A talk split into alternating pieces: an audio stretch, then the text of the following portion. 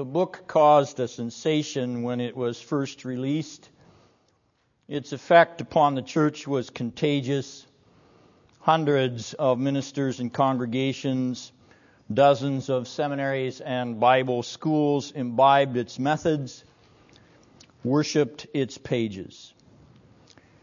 In a rush to be up to date, relevant to the climate of the country, progressive as the culture, the church adopted the thesis of the book and was reborn through its methods.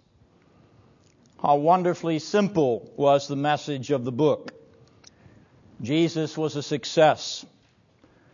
Yes, Jesus was a success, and the key to his success was his ability to transform 12 ragtag peasants into the greatest marketing force the world has ever seen. And the method Jesus used? Salesmanship. The message of the Bible is a commodity. It is a consumer good. Like any commodity, word must go out about its availability. Commodity availability is broadcast by advertisement. So the church must aggressively advertise like any good business. Jesus was a success. He taught his disciples the keys to advertising, salesmanship, and marketing. That's how they turned the world upside down. Jesus was an organizational man with a Madison Avenue skill. He recruited, trained, and dispatched his 12 man workforce with the keys to success befriend people, promote efficiency, identify and address felt needs with your product. The result, the business of religion became America's business. A spin-off from this best-selling businessman's Jesus with his 12 corporate executives was another book a novel about a successful modern preacher. The preacher was an evangelist who billed himself as a salesman of salvation. Arguing that the devil should not have all the fun, the evangelist organized churches to put the pizzazz back into religion. Activity was the key. Busyness, busyness, busyness like a narcotic. To keep the crowds moving was to keep them from thinking, from reflecting. Activity, activity, activity. Keep the folks mesmerized by peppy messages. Never call it a sermon. The well orchestrated presentation of worship. Everything precisely on cue. Gospel music, contemporary, of course, to create the atmosphere. All of this was funneled into organizational control, stimulus response, Pavlovian worship, the opiate of the masses. The hero of the best-selling novel about the successful modern preacher was a skilled manipulator, manipulator. Skilled yet hollow manipulator. As a spin-off from the best-selling book and the best-selling novel, a journal was launched in order to describe the latest in modern techniques for the contemporary church. Articles focused on building the successful Sunday school, campaigns for building expansion, debt reduction schemes, effective neighborhood outreach through church gymnasiums and sports leagues, church bookstores and thrift centers, church parish house activities. The journal's major thesis, reorganize the church like American business. The system which keeps America moving can keep your church moving if you are forward looking flexible, willing to take risks, and take charge. As a spin off from the best selling book, the novel, and the popular journal, theological seminaries revamped their practical theology departments to offer courses in church administration. The successful church is the well administered church with a staff of secretaries, business managers, and financial officers. The skillful pastor is gifted in organization. He may even have an MBA, all to the better. The skillful pastor is particularly good at deputation and supervision. Seminary courses offered classes on organizing the pastor's office, drawing upon the best modern techniques of executive leadership, salesmanship, personal charisma, how to dress for success, and most important, the art of the successful financial campaign. I have been describing a model for ministry which sounds like the modern church growth movement. In fact, the best selling book was Bruce Barton's The Man Nobody Knows, published in 1925. Barton crafted a Jesus who was a Wall Street, Madison Avenue entrepreneur. That book was hotter than Old Faithful. The novel was written by Sinclair Lewis. His brilliantly scathing Elmer Gantry, released in 1927. This is a tale of a hypocritical evangelist pastor whose businessman's approach to Christianity revolted Lewis himself. He regarded it as prime time chicanery. But Lewis was portraying the image of the salesman pastor of the roaring twenties. He even interviewed hundreds of them as the model for his portrait, Elmer Gantry. Yes, he did. The journal was called Church Management, launched in 1923 to keep the modern progressive pastor abreast of the latest management techniques adaptable by the church. And the theological seminaries, from Chicago Divinity School to Union Seminary in New York to San Anselmo. Practical theology courses were rewritten in the 1920s to accommodate the emerging business climate of the progressive contemporary church. Mainline churches have already been down this road of adapting the church to the prevailing business culture. Why?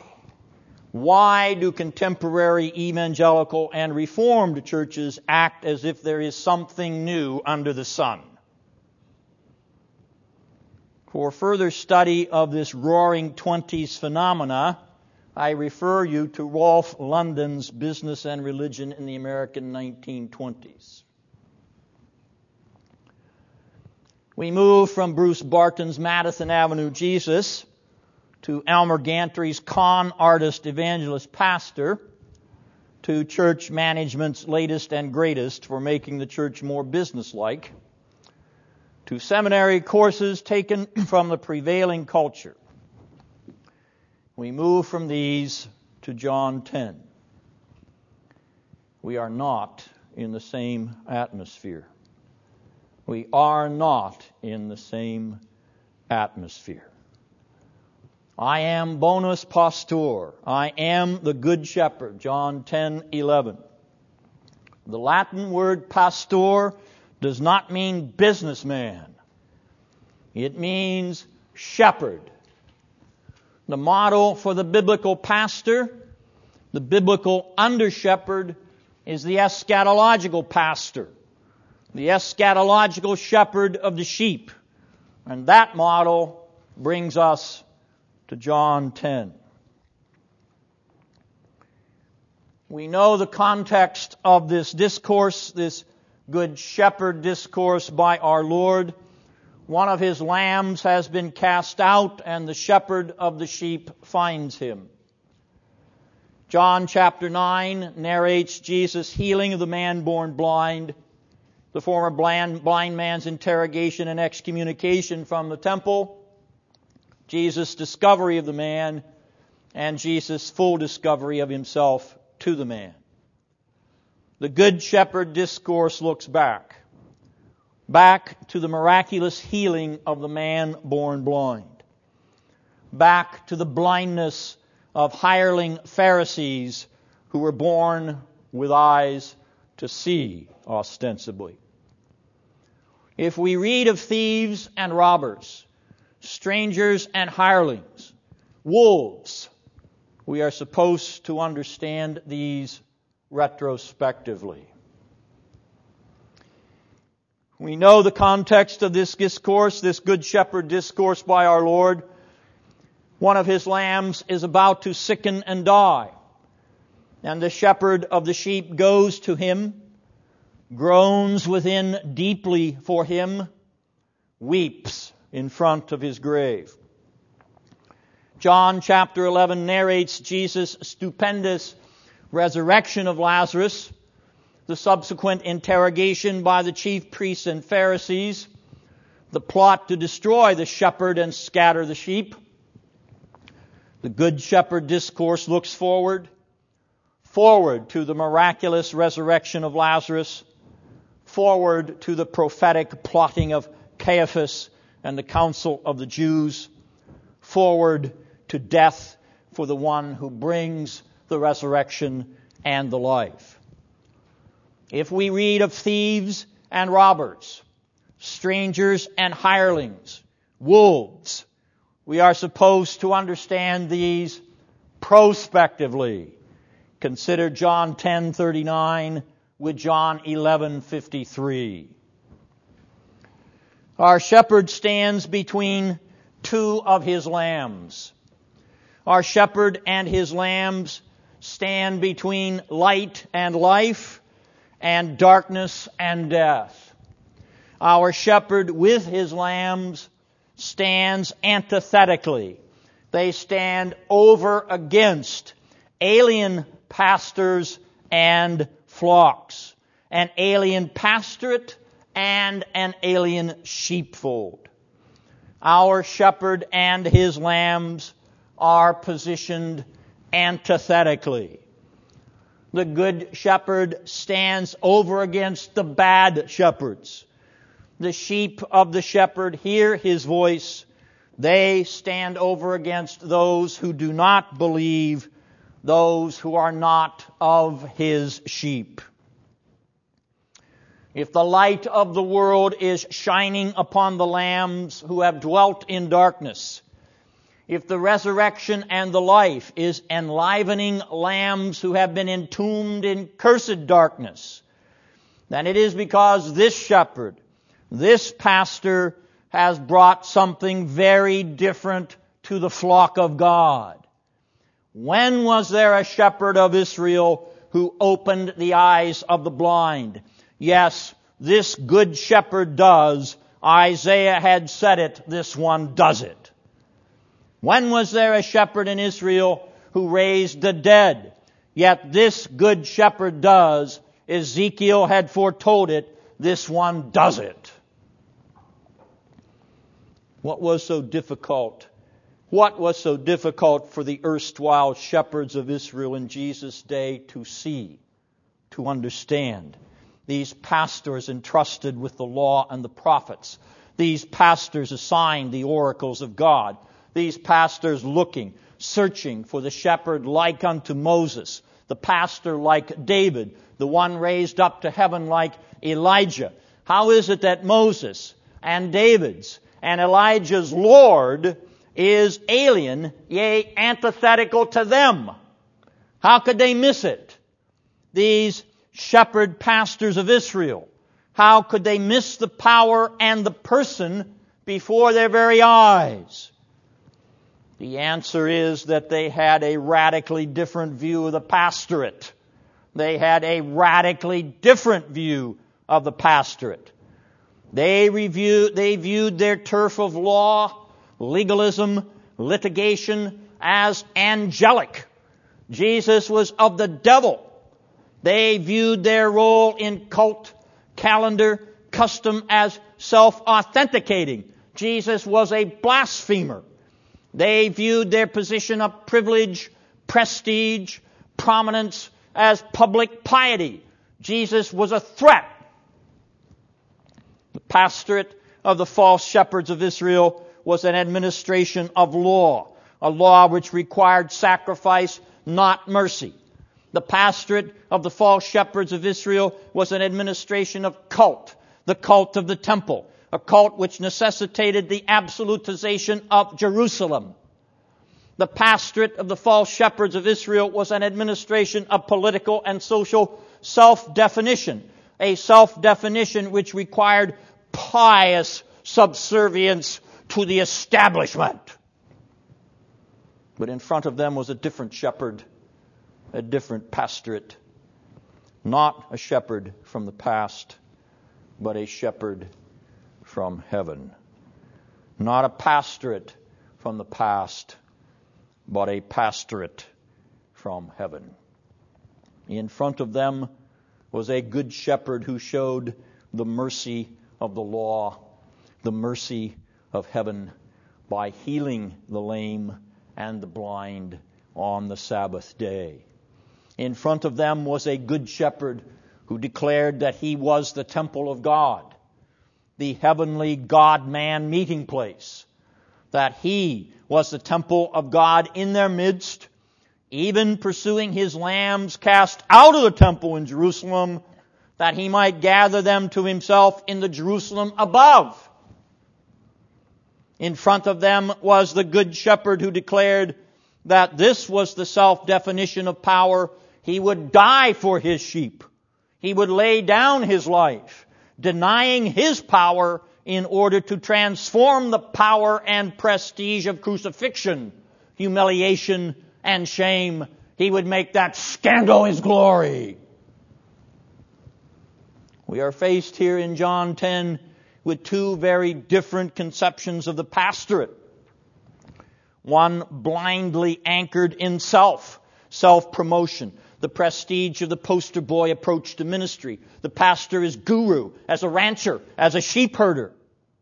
The other selflessly, selflessly anchored in love, love of the Father, love of the sheep. Not narcissistic self-love, eudaimonistic love for the lambs given by the Father. We are faced here in John 10 with two very different conceptions of the pastorate. One stubbornly vested in expediency and pragmatism. The sheep are a means to an end, namely the enrichment and advancement of me, the pastor. And the other devoted to the sheep as the precious lambs of God, not to be exploited, not to be used as career stepping stones to bigger and better pulpits, to mega churches, not to be used, but to be served, to suffer for them, to weep for them, and even if need be, to die for them. I believe the basic literary pattern in John 10 is an unfolding contrastive or oppositional elaboration between the true and false shepherds. The redemptive historical imagery of the shepherds of Israel makes this chapter a further enlargement upon the displacement replacement motif in John's gospel. Christ Jesus, the truly good shepherd of the Israel of God, has been incarnate in order to displace and replace the false shepherds of the sheep. Prophetic projections of one who would feed his flock like a shepherd, Isaiah 40:11. Shepherd God's flock in the strength of the Lord, Micah 5:4. Be a shepherd after God's own heart, Jeremiah 3:15. These are the conscious contexts for Christ's good shepherd metaphor as the canonical prophets lamented the false prophets of Israel. Jeremiah 23, 1 to 4. Ezekiel 34, 2 to 24.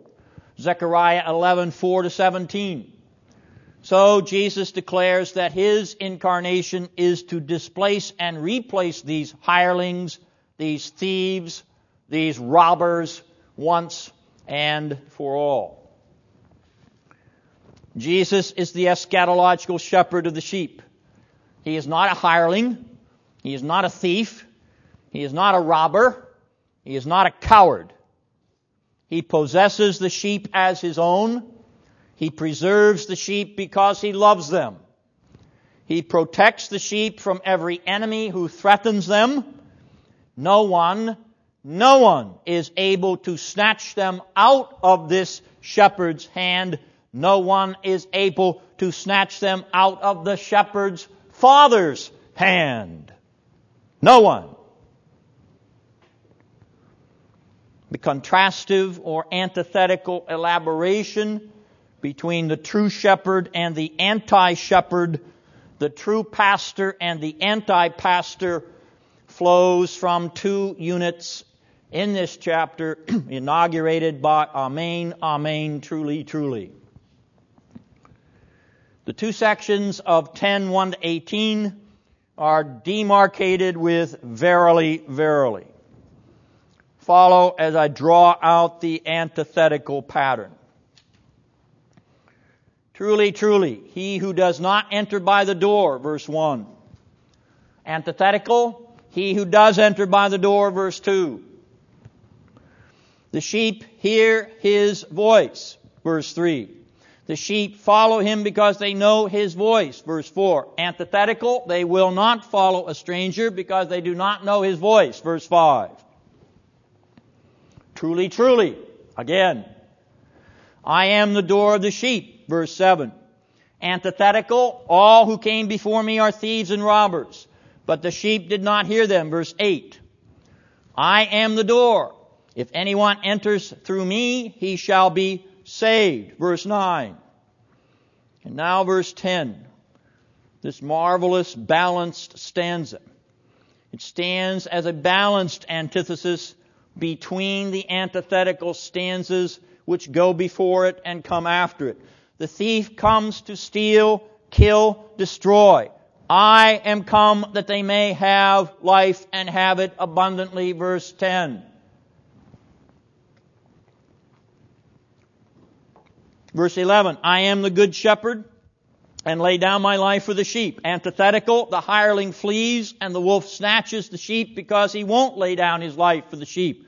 The hireling is not concerned about the sheep. Verse 13.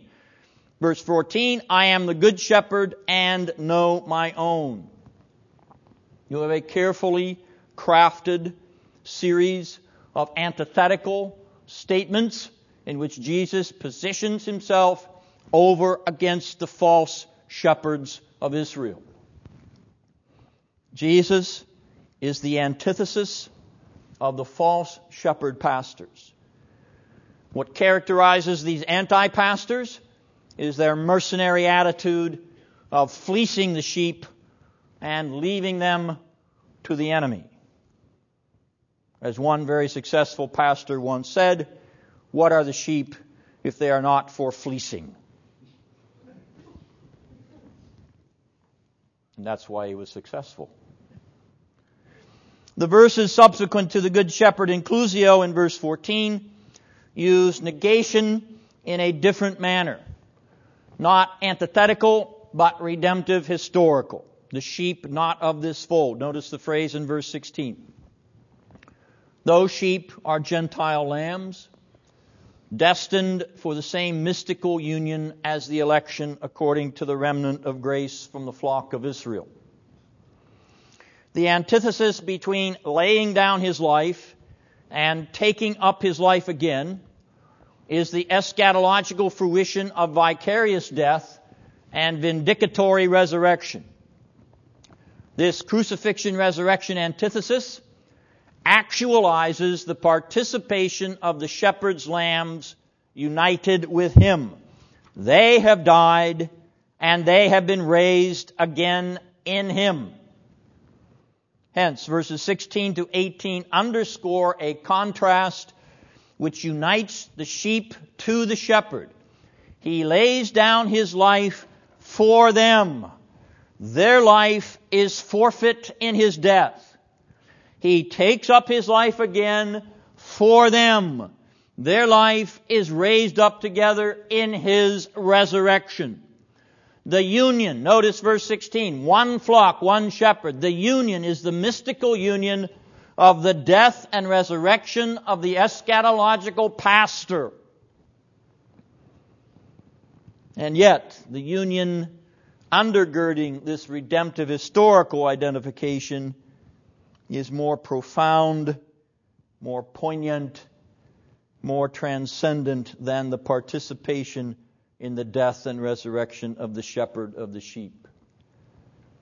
Verses 22 to 30 are nothing less than an ontological revelation of a mystical union, a mystical union which surpasses human knowledge. I and the Father are one, verse 30. One essence, one substance, one ousia. Now the antithesis becomes anchored in the ontological the ontological union between the Father and the Son. No one shall snatch them out of my hand. No one shall snatch them out of the Father's hand, verses 28 and 21. 29. This union between shepherd and sheep is brought into relation with the union between the first and second person of the Godhead. This union between the shepherd and the sheep is brought into relation with the union between the first and second person of the Godhead. Verse 28, eternal life is the life of the ontological union existing between the Father and the Son. That life, eternal life, is given, is given to the sheep of Christ. The Son of God incarnates that life in order to draw those in the arena of his incarnation into union with that life. The ontological life is given to the creature so as to fit the creature for life in the ontological arena. The ontological life, eternal life, is given to the creature so as to fit the creature, make the creature suitable for life in an ontological arena. There's no antithesis between the creator and creature here being destroyed. None whatsoever. Don't accuse me of destroying the ontological trinity. I'm not doing anything of the kind. The ontological trinity share the life of their arena appropriate to the state of a creature to possess that life. It doesn't turn the creature into God. It allows the creature to share the life of God by a participative mystical union. There is no attack on ontological trinity in that statement. Do not misquote me. I'm tired of it. Now, this climactic ontological declaration in verse 30 is clearly perceived by the ear witness Jews. They heard it clearly. They didn't misrepresent it. You make yourself God, verse 33. Unlike liberal fundamentalists, the contemporary Jews understand Jesus' claim to ontic deity all too well. It is not a mere doctrinal abstraction, a mere proof text for the ontological trinity. Christ's claim to ontological union with the Father is incarnational. It is redemptive historical. Because he is one with the Father, he has become man to bring you into union with the Father. Because he is one with the Father, he has become man to bring you into union with his death and resurrection. Athanasius said nothing more. 16 centuries ago. This is what it means to be a sheep of the Good Shepherd, a lamb of the Lamb of God. It means to be united with the heavenly pastor through death and resurrection of the Son of the Father. This whole chapter, filled with elaborate metaphor, is a chapter of powerful, albeit sweet, precious union with God the Father and God the Son. We have reached a dimension in the theology of the Gospel of John which is pressing upon the mystery of God Himself. And you, you who are the sheep of the Good Shepherd are being folded down into that surpassing mystery. Your union with God makes Christ the doorway to eternal life for you. Your union with God makes Christ's voice sweet to you. Your union with God makes you follow where His voice leads, including all of His commandments, all of them. Your union with God means you have found salvation. Your union with God means He pastures, He leads, He nourishes you. Your union with God means your life is hidden in the death and resurrection of the Son. Your precious union with God means He knows you. He knows you. And you, you know Him. Your union with God means you are enfolded in the hand of the Son, and folded around the hand of the Son, folded around you, is the hand of the Father.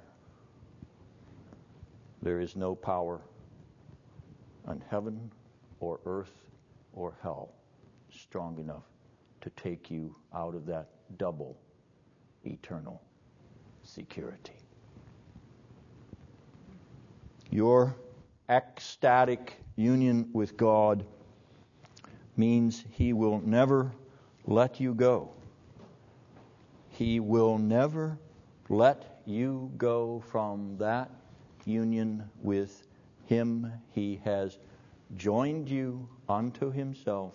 He will never put that union asunder. He will never, no, never divorce you.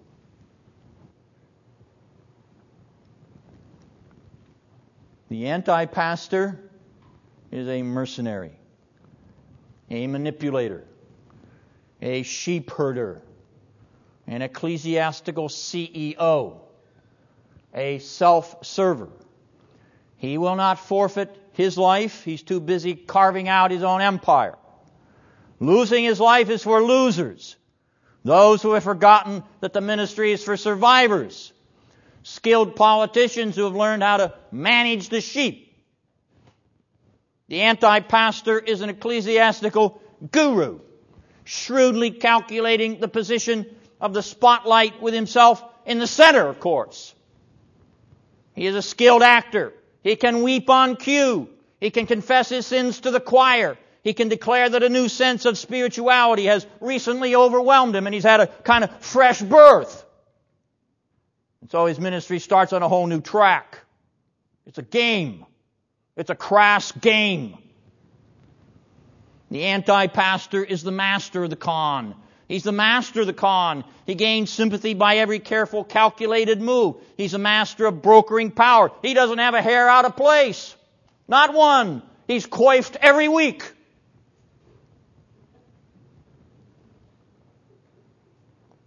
How he basks in the adulation of 75. Oh, 100, 400, now 1,200 people listening to him, listening to his opinions week after week. My own captive audience. Let Christ increase? Why, sure, as long as you don't expect me to lay down my life, surrender my salary, give up my position, turn over my status, give up myself. The anti-pastor is the leader of the first church of Feel Good, the builder of the IBM Congregation of America, I Build Myself Congregation of America. He's the CEO of an ecclesiastical phenomena which looks more like a successful American corporation than the church, and boy is he smooth. Oh, is he smooth.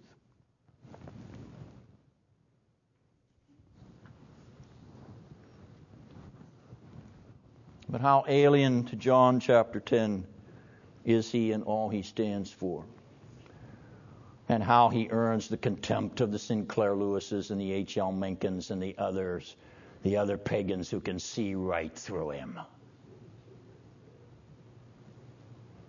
And you wonder why evangelical and reformed Christianity stinks in the nostrils of the general American public.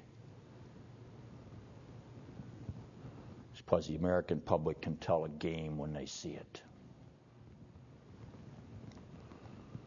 How foreign to this anti pastor is dying, giving, setting free, loving. No. He doesn't understand how to love. He understands how to take, but he doesn't understand how to love. The eschatological pastor gives. He gives nothing less than his entire self, body and blood, for his sheep. The eschatological pastor dies, dies to himself for the sake of his sheep. Yes, Jesus had to die to himself to make you more important than himself. That's how important his lambs were to him, that he gave up himself. The eschatological pastor leads. Yes, he leads his flock by the streams of living water, where they feed upon the bread of heaven. The eschatological pastor frees. He frees his flock. He frees his flock from the terror of the enemy, from the terror of ecclesiastical tyrants, from the terror of a hostile culture. The eschatological pastor loves, yea, he loves his flock. His tears shed in private prayer for his dear lambs, his heart yearning to bring his sheep fully formed as a sweet smelling offering unto God. His affections his affections are poured out on each little lamb whom he loves for Christ's sake. For Christ's sake.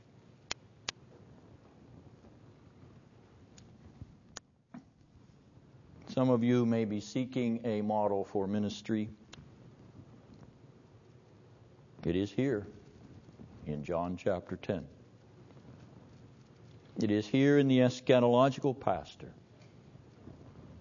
It is here in the one who is the antithesis of the wheelers and dealers, the cons and the sharks, the manipulators and the tyrants who occupy the modern evangelical and reformed pulpit. The Good Shepherd invites you into the sweet union of his own death selfless, sacrificial, loving, gentle, tender. Only in that union will you ever become an under shepherd of the great shepherd of the sheep. Only when your motives and your heart are conformed to John 10 will you ever begin to be a pastor. It is here for the sheep and the erstwhile shepherds. It is here for mimesis.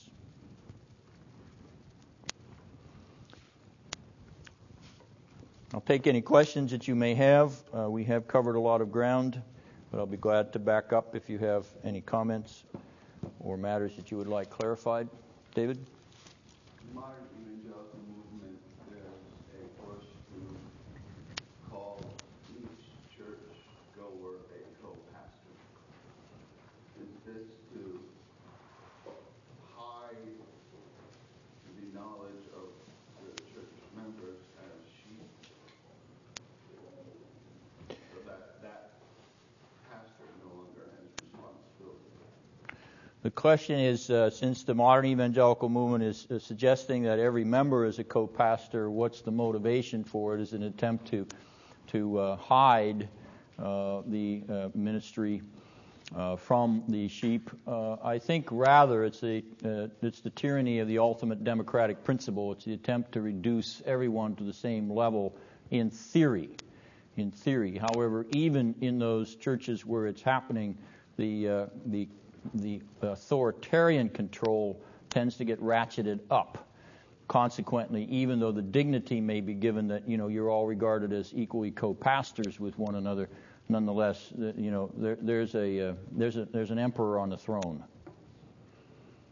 The reductionism in uh, evangelical and, and, even Reformed Christianity to get everybody down on the same level. Uh, this is the basic error, in my opinion, of the two office view in the Reform movement. Uh, it's an attempt to reduce the privileges of the ordained pastoral ministry uh, to the, and give the ruling elder uh, who is not pastor those very same gifts. I think it's dangerous, and I don't think it's biblical. Uh, but it's this this other outcome of it is uh, an extension of that, in my opinion. Other questions or comments? You're allowed to disagree if you wish. Or... Well, all right. Uh, uh, uh we continue to make time, and uh, uh, next week we'll try to do 11 and 12, uh, potentially chapter 13, uh, as we come to the spring break. Then we have the farewell discourses of Christ, and then the trial of Jesus, which is quite intricate in John's Gospel. And so I'm hoping as we move quickly, we allow enough time to treat adequately that profound trial and execution narrative in John 18 and 19.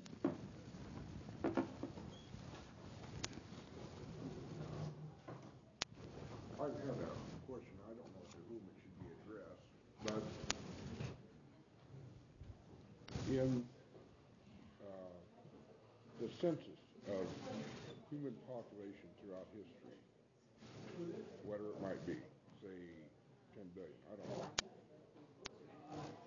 Christ's first advent came after what proportion In terms of population, yeah. how, how was what? Boy, I have no idea, David. Uh, that's a question you'd have to put to a guy named David Barrett who has an encyclopedia of world Christianity and keeps statistics on world Christian groups. In fact, if my recollection is correct, he even has a kind of timeline that you're looking at, which has population along with the events in history, Christian history. So I'm sorry that uh, I, I, I can't. Yeah, his name's David Barrett, B-A-R-R-E-T-T, Encyclopedia of World Christianity. It may even be available in uh, one of the uh, Lynnwood or Edmonds libraries or something like that. It's a, fa- it's a fairly famous reference book that a lot of public libraries would have.